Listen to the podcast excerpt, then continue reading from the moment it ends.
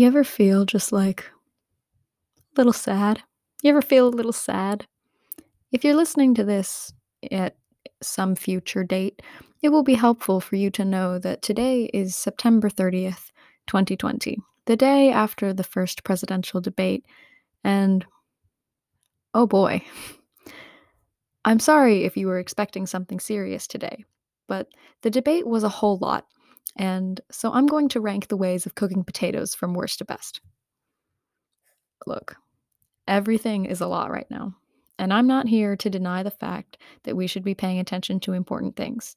Of course, we should pay attention to the storm around us. It's nearly impossible not to.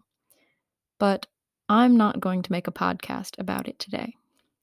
Today, I'm taking 10 ways to cook potatoes and ranking them completely subjectively.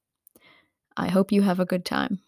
10 is an arbitrary number, it's just the number of potato recipes I've both had and have strong opinions on. All right. Coming in at number 10, last place, my least favorite of these 10, we have gnocchi. Gnocchi is a type of pasta that's usually made by mixing potatoes, flour, sometimes egg, then formed into little dumplings. They're cute, sure, but maybe I've just had not great gnocchi, but if you're going to eat potatoes, why this?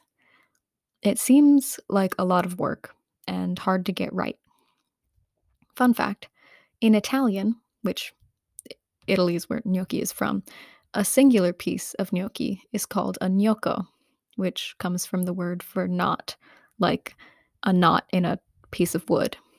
I guess the shape is similar. I don't know. Confusing etymology, lots of work. Gnocchi comes in last. Number nine may be controversial, given that I live in North Carolina, in the South, but it's potato salad. I actually kind of like potato salad, but only sometimes. I have to be in a really, really specific mood to enjoy cold potatoes with mayonnaise and eggs. I know it's this southern classic, but I really don't see the appeal. It's the same with gnocchi, you know, like if you're going to eat potatoes, why this?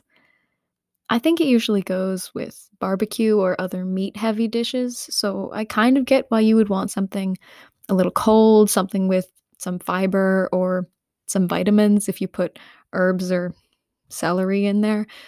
So it's good for certain occasions, but let's be honest, at the end of the potluck, there's still going to be potato salad left over. Every time. Not good enough. Number nine. I think that number eight will have to be potato soup. Now, I like a good potato soup. We made it once in my foods class, I think for our knife skills lab. For you adults out there, foods is just butchered home economics, so it's only about cooking. But my teacher wasn't all that invested, so it was. Well, I didn't learn much. Someone set something on fire in the microwave, some of the stove burners didn't work. Most relevantly, no one knew how to use knives safely or really at all. So everyone's soup had different shapes of potatoes and carrots and celery. Does celery go in potato soup? Onions?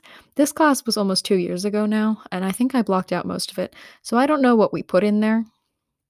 But anyway, that soup was not good potato soup, and so I did not like it.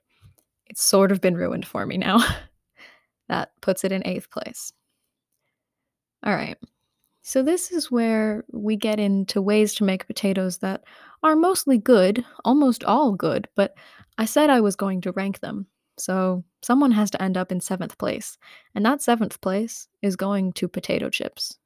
I know, I know. Potato chips are really popular. They're in literally every store. I don't think I've ever been in a store that sold food and had no potato chips. But personally, I just think potato chips are not that good. I'm more of a tortilla chip person myself. I think that homemade potato chips are good when they're uh, they're cut a little thicker, not just completely transformed into oil and salt. But the commercially sold potato chips, the ones that are whisper thin and crispy and coat your mouth and hands and everything around you in oil, I think those are useless. Why eat that? Eat a sun chip. Seventh place. In sixth place, I'm going to put potato pancakes. I'm also lumping hash browns into this category. Now, these go by a lot of names, since a lot of cultures made them. And so they can be made in a lot of different ways. There's a lot of variety here. Maybe you have some leftover mashed potatoes, but you don't actually want mashed potatoes. So you mix them with something binding and fry them in oil and put salt on them and eat them, and yum, new meal. Works great.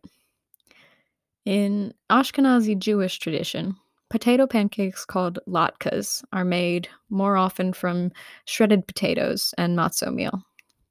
Matzo is a kind of very simple flatbread made from flour and water, and matzo meal is just ground up matzo. Latkes are usually eaten at Hanukkah, but aren't limited exclusively to that day. Hanukkah, by the way, is not the most important holiday in Jewish traditions. Yom Kippur, which was actually observed this past Sunday and Monday, is considered the most holy day in the Jewish calendar. It's the day of atonement, where people try to right any wrongs they've done and make amends, but they don't ask for forgiveness because forgiveness is only something that can be given, not asked for. Of course, we learn about Hanukkah because it's near the same time as Christmas and it's supposed to be inclusive, even though it's actually not that helpful and inclusivity is very rarely as useful as it claims to be. Anyway, potato pancakes. Good, but you don't usually make them unless you have leftover potatoes. So I put them in sixth place. Fifth place. Ooh, we're getting into top five territory now. Fifth place goes to baked potatoes.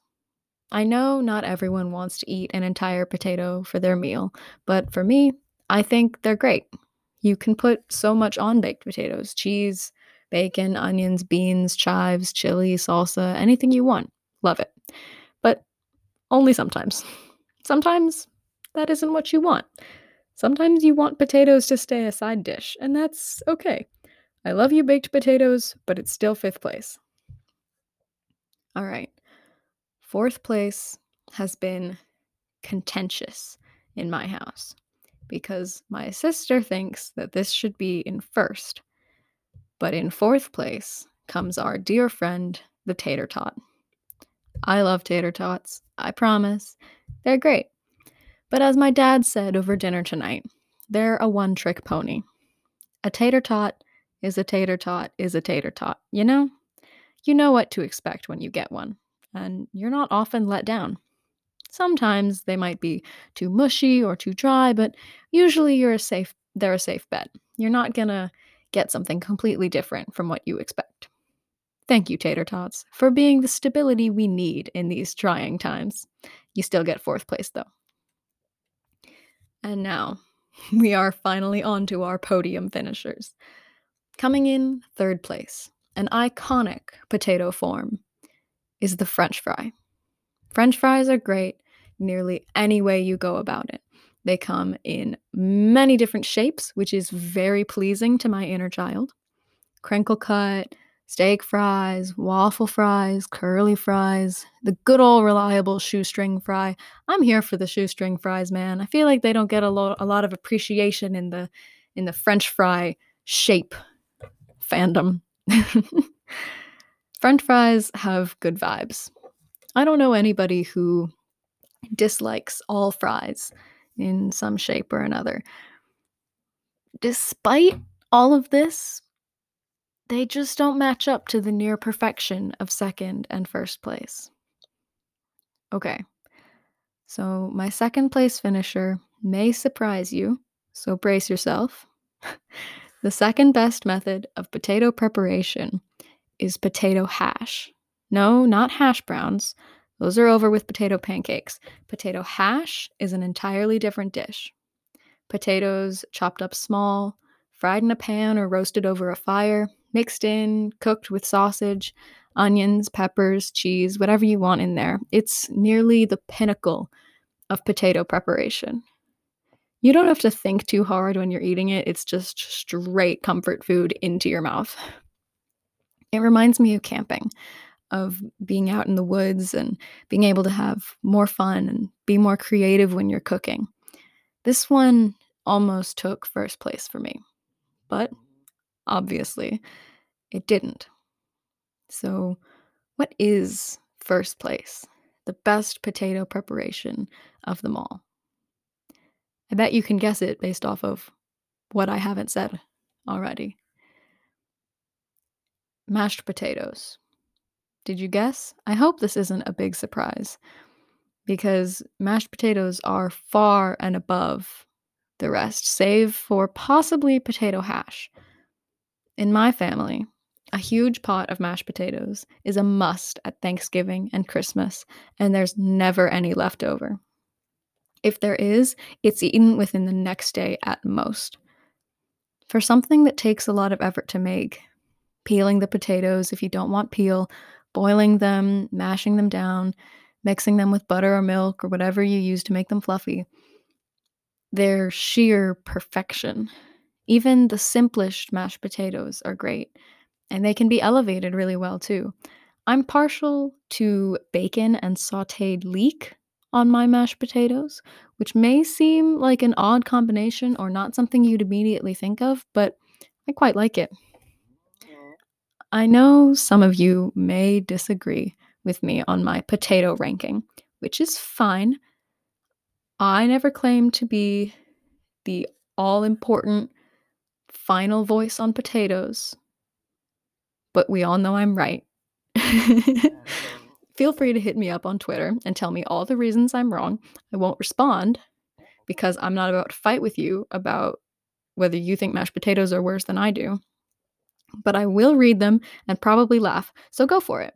That's at Fast Facts Pod, by the way.